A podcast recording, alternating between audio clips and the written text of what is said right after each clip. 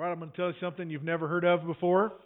Maybe you thought of this in, on your own, but um, I'm here to tell you this morning that you are bigger than God, and you are more powerful than God because God is tiny. I got the same response first service blank stares and uncomfortable laughter. All right, hang with me here and I'll explain what I mean. I, I really mean it though. You are bigger than God and you are more powerful than God. Here we go. One of the core doctrines of Scripture, all of church history, is that God is infinite. Right? There's no beginning and no end to God. He's the Alpha and the Omega, the beginning and the end. He has no boundary. No matter where you could go, to the furthest star, He's there. Go to the bottom of the ocean, He's there. Go hide out in the darkest corner of the jungle, He's there. All right, He's everywhere, right? There's nothing He doesn't know, there's nowhere He isn't. We usually, though, think of infinity as counting forever and ever, numbers getting bigger. Right? I mean, numbers never end. We can just keep counting.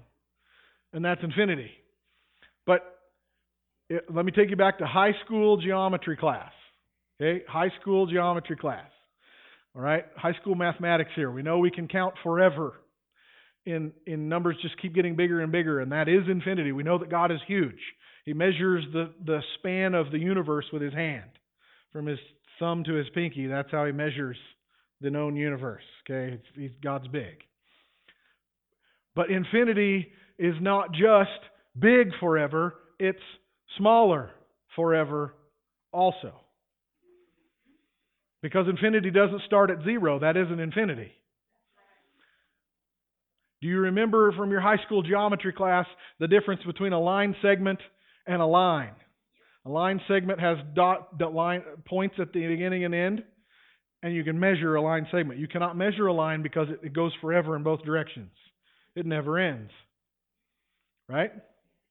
A ray starts at a single point and goes on in one direction forever. So it's eternal, but it's not infinite because it has a starting point. God has no starting point. You and I are rays. We began at a certain point and go on forever. God is a line. There is no beginning and no end. He is the beginning and the end. But He doesn't have a beginning and an end. It goes on forever. So God doesn't have a middle because there's no middle to a line. On a line that goes infinitely in both directions, you can't find the middle. There is no zero, there is no starting point. So we would usually say, in our own mind, we would conceptualize infinity, God's size just keeps getting bigger and bigger forever. But it also keeps getting smaller and smaller forever. Because you cannot divide anything in half down to zero. It's impossible. Remember high school math here, folks maybe junior high math. You can't divide anything in half down to zero. You just keep getting smaller and smaller fractions. But there's always something left that you're cutting in half. God never reaches, there's no zero with God where, okay, God is this size small and no smaller. Just like there is no, God is this big and no bigger. It just, He's smaller forever because he's infinite. He's infinitely large and he's infinitely tiny. So it's easy for us to picture that we could fly out to the furthest star out there known, billions of billions of billions of miles out there, and God would be there. How many of you know that? You know, you, you can't leave his presence. He's, he's everywhere. You can, we can pretty easily picture that. That God is bigger than the known universe, and wherever we would go, to whatever star, there he is. But let's go in a microscope and look at our arm, and we would see skin cells, and inside those cells, we would see different parts of the cell. And inside that, we would get down into chemistry levels, and we would see molecules. And if we had an electron microscope, you'd see atoms. And then you, for a long time, until maybe 150 years ago, the world thought atoms were the smallest thing there were. And then in the late 1800s, they discovered electrons and protons and neutrons make up atoms. And there's this nucleus with electrons going around that. And then in the 1980s, they discovered that, well, electrons aren't the smallest thing there are. They're, they're made up of other parts called quarks and neutrinos. And, And then in the 2000s, it's like, well, then we got the Higgs boson particle. It just keeps getting smaller and smaller, unimaginably tiny things. Things we can't even see in a microscope, but mathematically we know they have to be there. Infinitesimal, almost unimaginably small particles. If you could make yourself that small, would God be there? Absolutely. He's unimaginably tiny. If you went out to the furthest star, you all said you believe God is there. Is part of God there or all of God there? All of God is there, just like all of God is in here and all of God is in you. Scripture, you may be filled with all the presence of God. So is all of God riding an electron in my arm? Yes, he is. He is unimaginably tiny. He is infinitesimally, in, infinitely small. And he never stops getting smaller.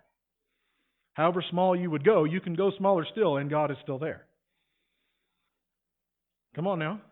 The scripture says, In him we move, we live and move and have our being. Another scripture in Ephesians, I believe it is, says, God is all in all. Another scripture says that Jesus upholds all things by the word of his power. There is, even if you want to just, just limit it to the physical world that we can understand, the, at, at Jesus is the beginning and the end. He is the foundation. He is the he is the uh, initiator and the goal. He is the foundation of all things. And however small we keep going in our science, God's still there, upholding it all by the word of his power. Everything is made by him out of him. So, God is tiny. He doesn't have a, he doesn't have a middle. He doesn't have an origin. It's not like he begins at a certain point and then expands out through the universe. Even picturing God as encompassing the universe is still wrong because there's no boundary where God ends and then there's nothing on the outside. So the same thing is inside also. It, it never ends. He just is there. And he continues forever. Jesus said that to be the greatest in his kingdom, to be the greatest in the kingdom of heaven, you must be the least. So obviously, God is the greatest, so he's the smallest. Jesus said, if you want to be a leader in my kingdom, you make yourself the servant of all. If you want to be the greatest, you be the least. And he modeled that in human life, but it is true in every sense and in every capacity. So God is the smallest thing there is because he's the greatest. God is tiny, and you are bigger than him and more powerful than him let me prove it to you. God says, I died for you, and I want to forgive you and adopt you into my family. If you say, I don't believe that rubbish, who wins? You or God? You do. If God says, By my stripes you are healed, and you say, I don't believe in healing, who wins? For now, who wins? You do. If God says, I want you to give that person over there that your $100 bill that you've got in your pocket, and you're like, oh, who said that? That can't be God. who wins? You're bigger than God. If God says, I want you to go be a missionary in Borneo, and you're like, no, I'm not going, who's more powerful? Be honest. You are. How many times do you override God on a daily basis? Come on. God says, don't have sex till you're married. You say, I want to and I'm going to. Who wins? You are bigger than God and more powerful than God. Because Elijah looked for God in big and powerful things the firestorm and the thunder and the whirlwind. And how did God show up? in the still small voice, which can be translated the tiny whisper. God is tiny. How many of you have heard that tiny whisper? Don't go there. I'm going anyway, God. See you later. Mm-hmm, don't eat that. I'm going to eat that anyway, God. Thank you very much. Mm-hmm, I want you to go talk to that person. No, I'm scared. Come on. God is the tiny whisper. We're looking for big, powerful, glory ball floating in the sky. God, fix it all. Come, show, reveal yourself. He's not going to because then people would have to believe in him, and he wants to know who will choose to believe him by faith when he is invisibly small. He could show up and do grandiose works in a pillar of fire again, but he wants to know who will choose me by faith and love when they can't see me because I'm so small. Jesus said, God is concerned with tiny things. The amount of detail that God concerns himself with is mind blowing. Jesus said, God personally dresses every flower. Remember, Sermon on the Mount, Matthew 5. Jesus said, God dresses every flower. Well, imagine every petal on every bloom in every meadow on every hillside, just in Union County alone, there are millions of flowers. I mean, the ones we plant here in our yards and gardens, but if you go up the mountains, you see meadows full of those black eyed Susan things and Indian paintbrush and lupin and millions is not an ex- exaggeration, I don't think, at all, just in Union County. Some of you think Union County is just the valley. Those of us who are up in the mountains all the time, you know, Union County is a big place. And it was just a tiny place on the face of the globe. Imagine how many flowers God personally creates. And He knows them each individually. And how many flowers does He make up in the Eagle Cap Wilderness or the North, Umatilla, North Fork Umatilla Wilderness or the John Day Wilderness? That nobody's ever going to see. Year after year after year, he plants these flowers and nobody sees him but himself. And he loves them. And he creates them individually for his own smile. Jesus said, God knows every single bird. He said, not a single bird falls out of the sky that he doesn't know it. Jesus said, God knows how many hairs are on our head, which changes every day for one reason or another. so let me expand now what Jesus is saying. Jesus used those three examples flowers, birds, and hair. But let me just expand it. I'm not changing the meaning of what he said. I'm saying that God knows every insect and amoeba and salmon egg and butterfly and pollen grain and pine cone and wisp of cloud and raindrop and newborn fawn and a bumblebee and every pebble in every stream in the entire world. He knows where they're at and what their history is and why He made them. Hello? God could go to Catherine Creek or the Grande Ronde River and separate every individual drop of water out of there and tell us where that snowflake fell up in the mountains last winter. And how many times it's been through the water cycle in 6,000 years. The entire history of every molecule of water that's in our valley. He knows every tiniest detail. If you were to go to the darkness of the depths of the Pacific Ocean, how many of you have seen like the Planet Earth documentary or some one of the ocean ones? Well, those just in the last ten years they've got new submarine technology and go deeper than we have ever gone before. And you find those glow in the dark fish. You got that one that's got the thing hanging off the front of his head, and he lures in the shrimps, and then they he sucks them in. You know.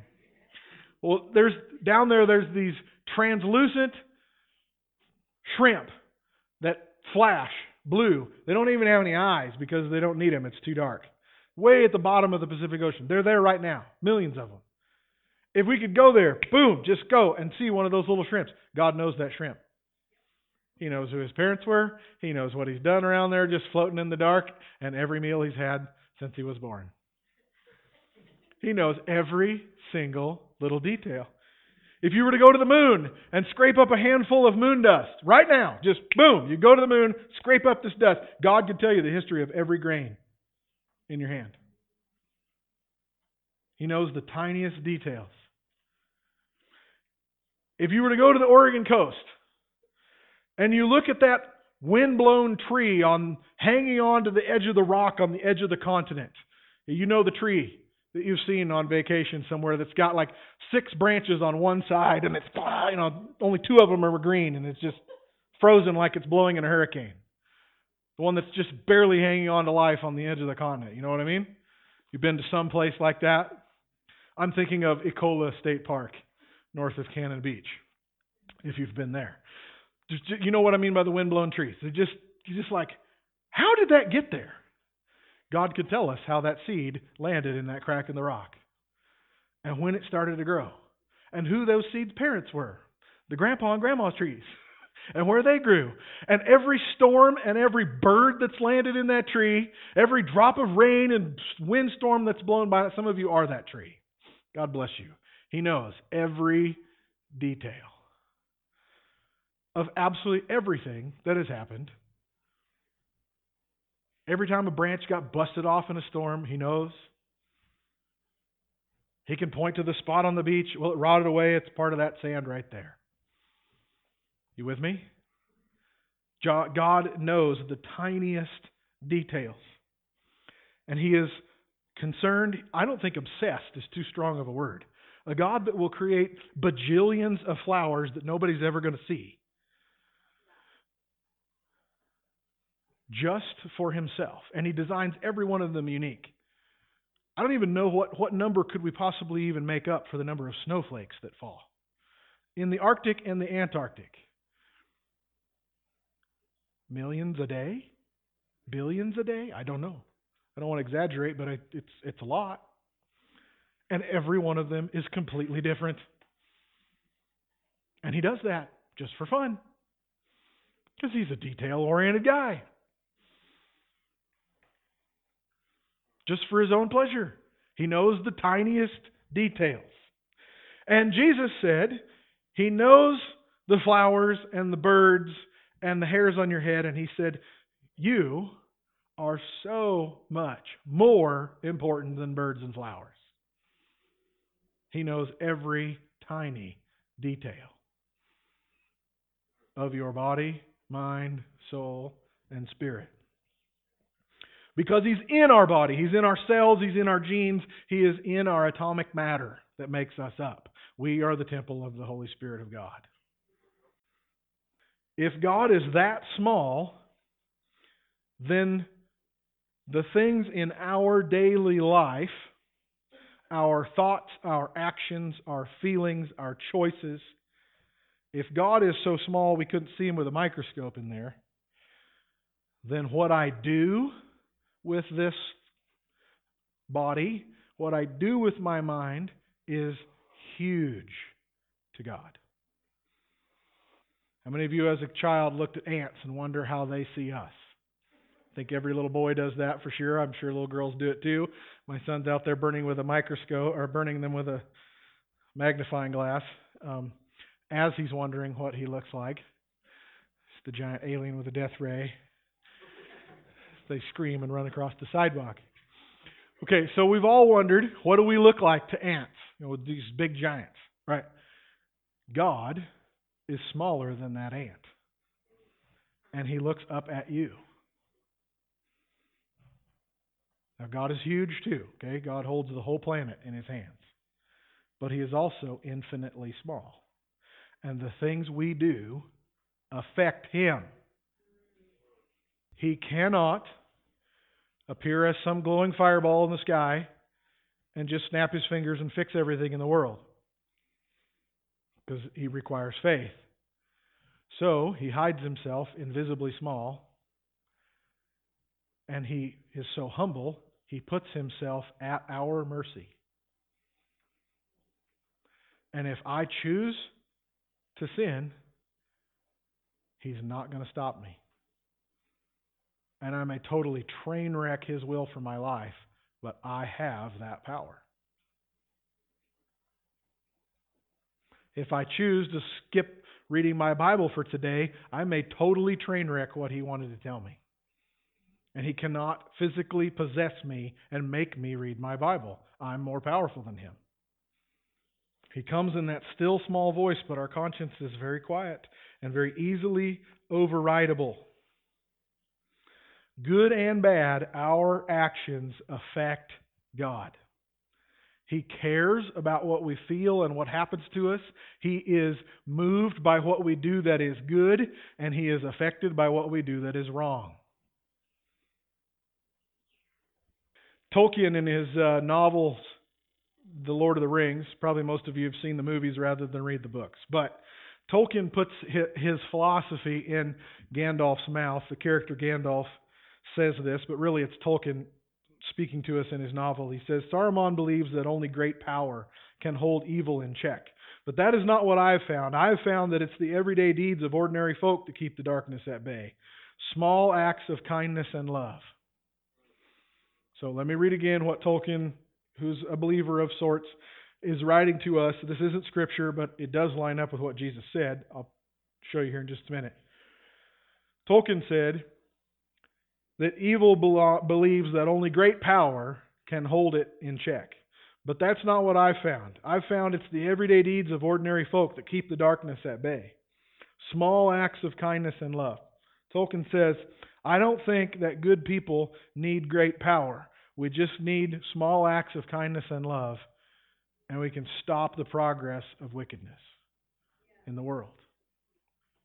That's not scripture, but it does line up.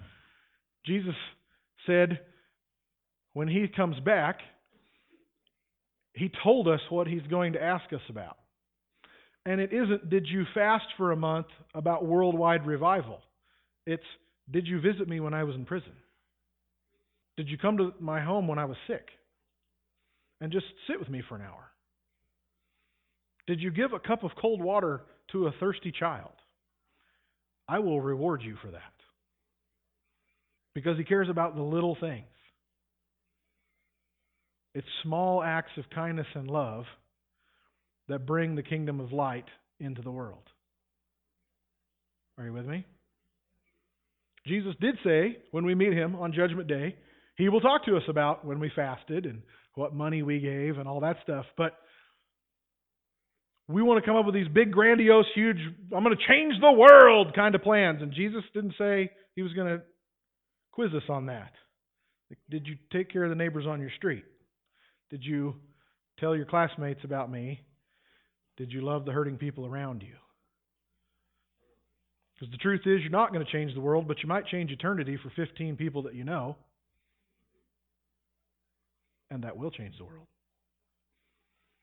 I'm not talking about being a nice person. I'm talking about intentional acts of kindness and selfless love to bring the kingdom of God to your neighbors and classmates and family and coworkers. Yeah?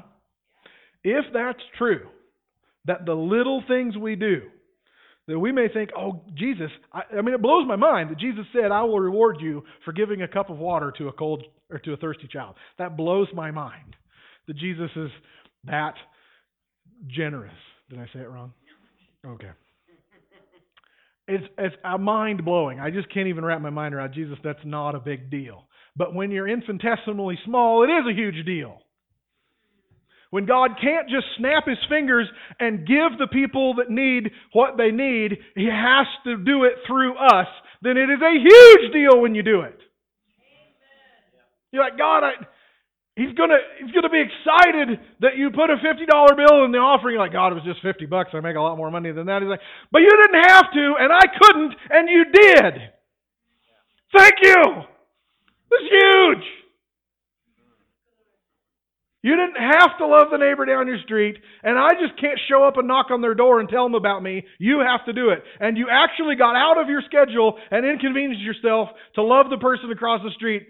That is huge to me because I made myself so tiny. I put myself at your mercy, and you actually did it. You did what I would have done when I couldn't. It's huge. So, if that is true, that what we would consider is a small act, just go and sit with a friend when they're sick, Go and pray for somebody who's having marriage problems. Just send them an encouragement card. It's like, that's not really a big deal, God. It's huge to Him. If that's true, then your sin is huge too. Because He can't stop it. The things you think are just little problems in your life are enormous. Do you hear me? You think, oh, I know I have that habit, but it's not really a big deal. It's, oh, the movie isn't that bad.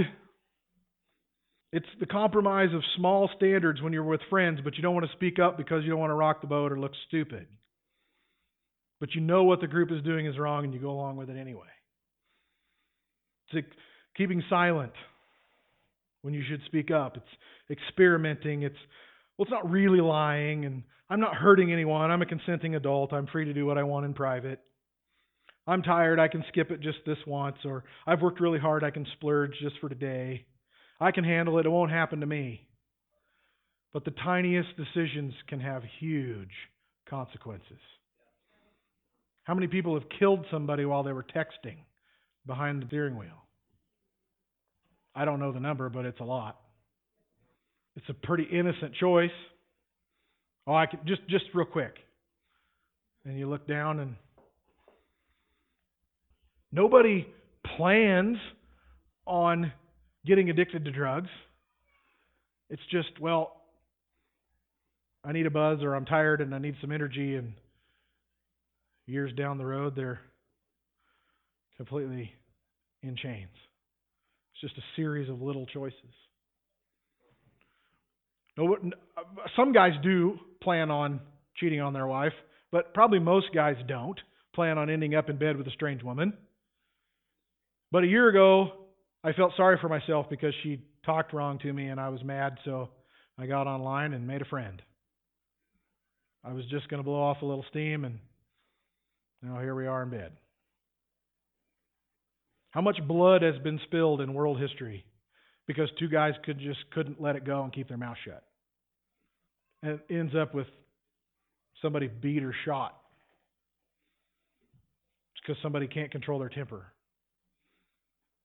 Little choices to not forgive end up in a ruined lifetime of bitterness.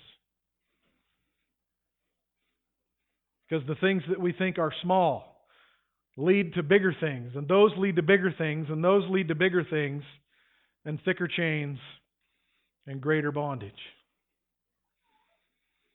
Our little sins are huge to God. Because tiny compromises and small excuses and quick laziness equals huge consequences over time. But it's always somebody else that's wicked. The problem with the world is Muslim terrorists and this political agenda and this philosophy that I disagree with, and these people over here, they're wicked, but I'm not. No, the problem is the small, everyday sins of good people ruin the world. Just like the small acts of love and kindness save the world. Because God is tiny and what we do is huge, good and bad. You want to say somebody else is wicked? Well, if it's true that our small acts of love and kindness and service have that much power, it is also true that the excuses and the compromises and the sins that we ignore and overlook are just as big to a tiny God. Hello? Because God knows that a weed seed is exactly as bad as a full grown weed. One dandelion seed that lands in my yard from that neighbor who doesn't spray his can produce a plant that grows 500 more. And I got to go out and dig them. One weed seed is just as bad as the full grown weed. When God sent the Israelites into Canaan, He told them, kill everybody man, women, children, nursing infants, animals, kill them all. And they went in and they didn't do that. Because, well, the baby Canaanites are cute and cuddly and they're not going to be harmful. So they didn't kill them. He told them again when Saul was king kill all the Amalekites, every one of them, destroy them. Saul didn't do that. God said, You kill them or they will kill you. Saul's like, Well, we can leave the, this one king. He doesn't have an army now. We wipe them out. He won't be able to do anything. And they left some children and women and took them slaves. 600 years later, who shows up to kill all the Jews? Haman. Guess what Haman is? An Amalekite. Because God knows a baby Amalekite is still an Amalekite. Kill him. Kill the baby lust before it grows up into adult lust that will you can't get away from.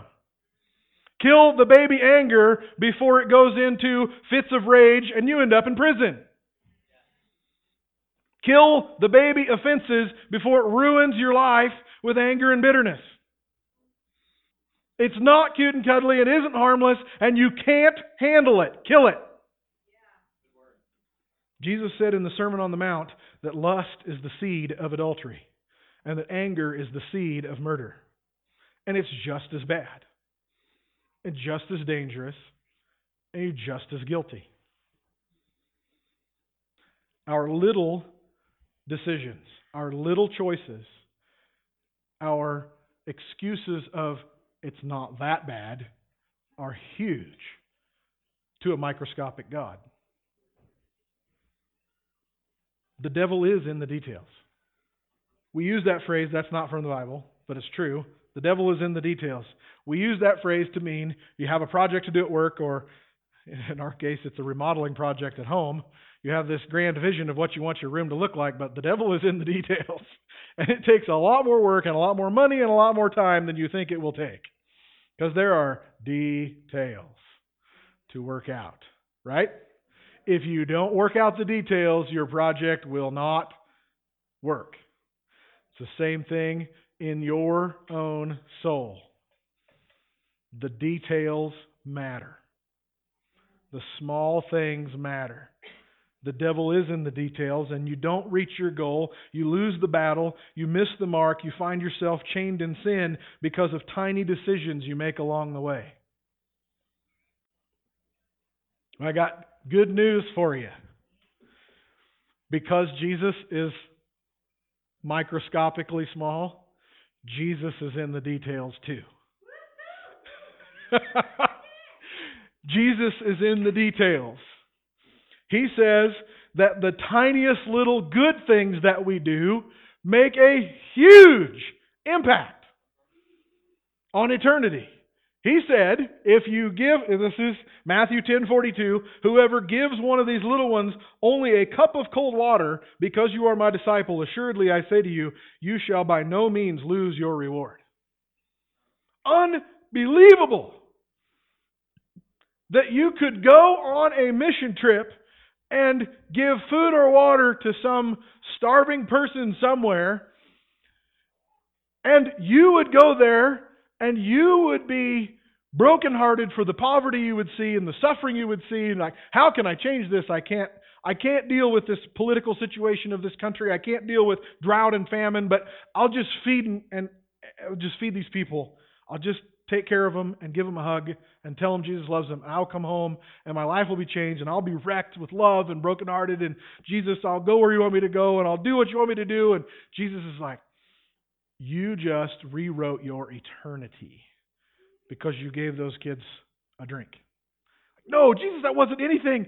I'm the one that has everything and they have nothing. You don't want to reward me. You need to take care of them. And Jesus says, You just rewrote your own eternity. I have a reward for you. Because that is a huge deal to me that you would go and take care of somebody. It's a huge deal to me that you would go and visit me when I'm in jail. It's a huge deal to me that you would come and sit with me when I'm sick. Wash my dishes when I can't stand because I hurt my leg. That you would send an encouraging card or just an email or. No, no, Jesus, that isn't anything. That's nothing. No, it's huge to a microscopic God. Huge. Because He can't do it, and you don't have to, and you do. And because He cares so much about the situation of those people who are in the pain or in the problem or have the need. He cares so much.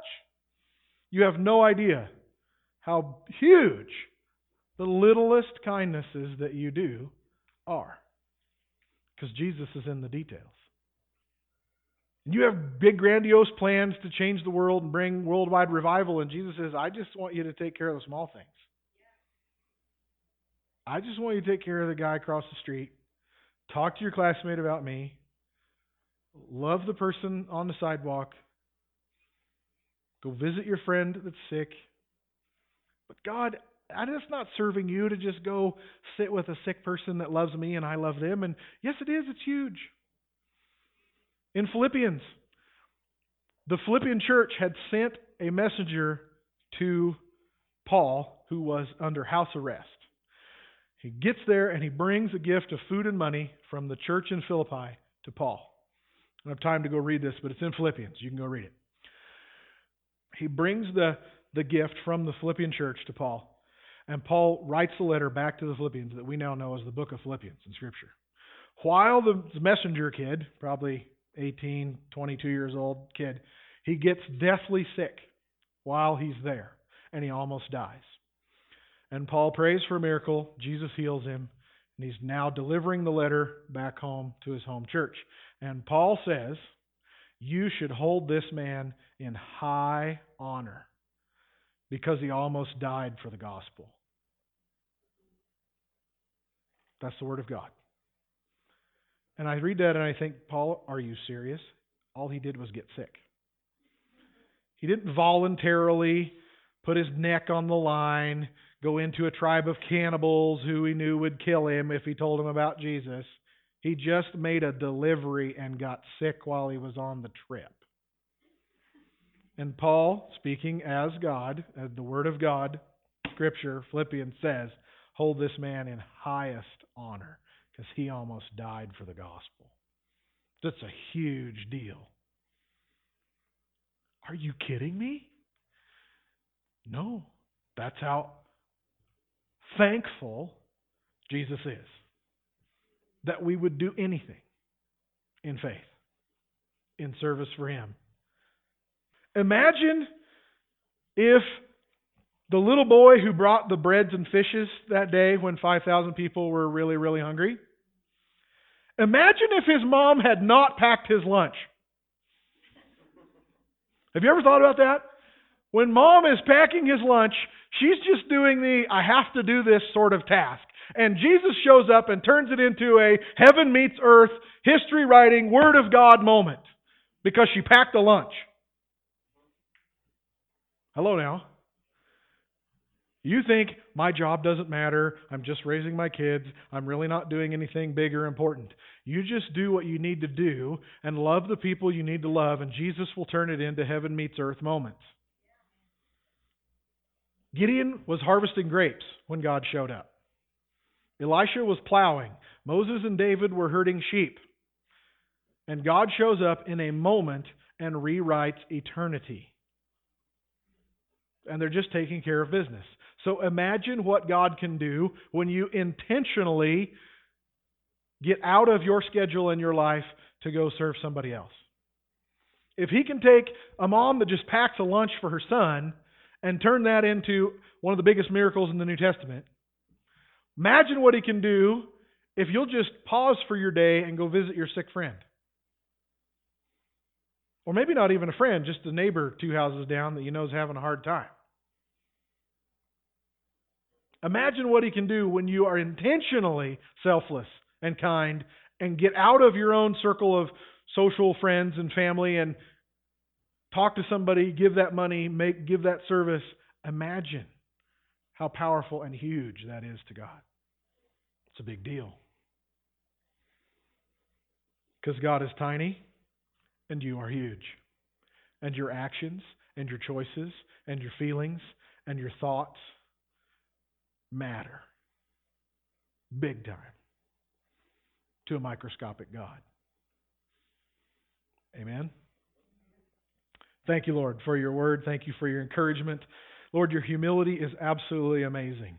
That you hide in plain sight, but you do hide. You make yourself so small and quiet. But we choose you by faith. And we know that you are there. And those who are searching for you will find you. We will find you, and we do. And we give you all the glory and honor for the things that we do. But then you turn around and say you're going to reward us for it. You are absolutely amazing. Thank you for your word. Thank you for your truth. Thank you for pointing out the seriousness of little choices that we make, good and bad. Lord, we don't want to trample on your will. We don't want to override our conscience, the voice of your Holy Spirit inside of us. We don't want to think that something is little when it destroys your holiness in us. And Lord, we don't want to discount the little little things that you have given us to do because we think we want to be big and important and accomplish great things. And you just want us to do the little everyday things and show kindness and love. And that is greatness. Thank you for your encouragement today, Lord. Thank you for your blessing. I bless every father in the room, Lord. I pray that uh, they will have a good day with their kids and grandkids.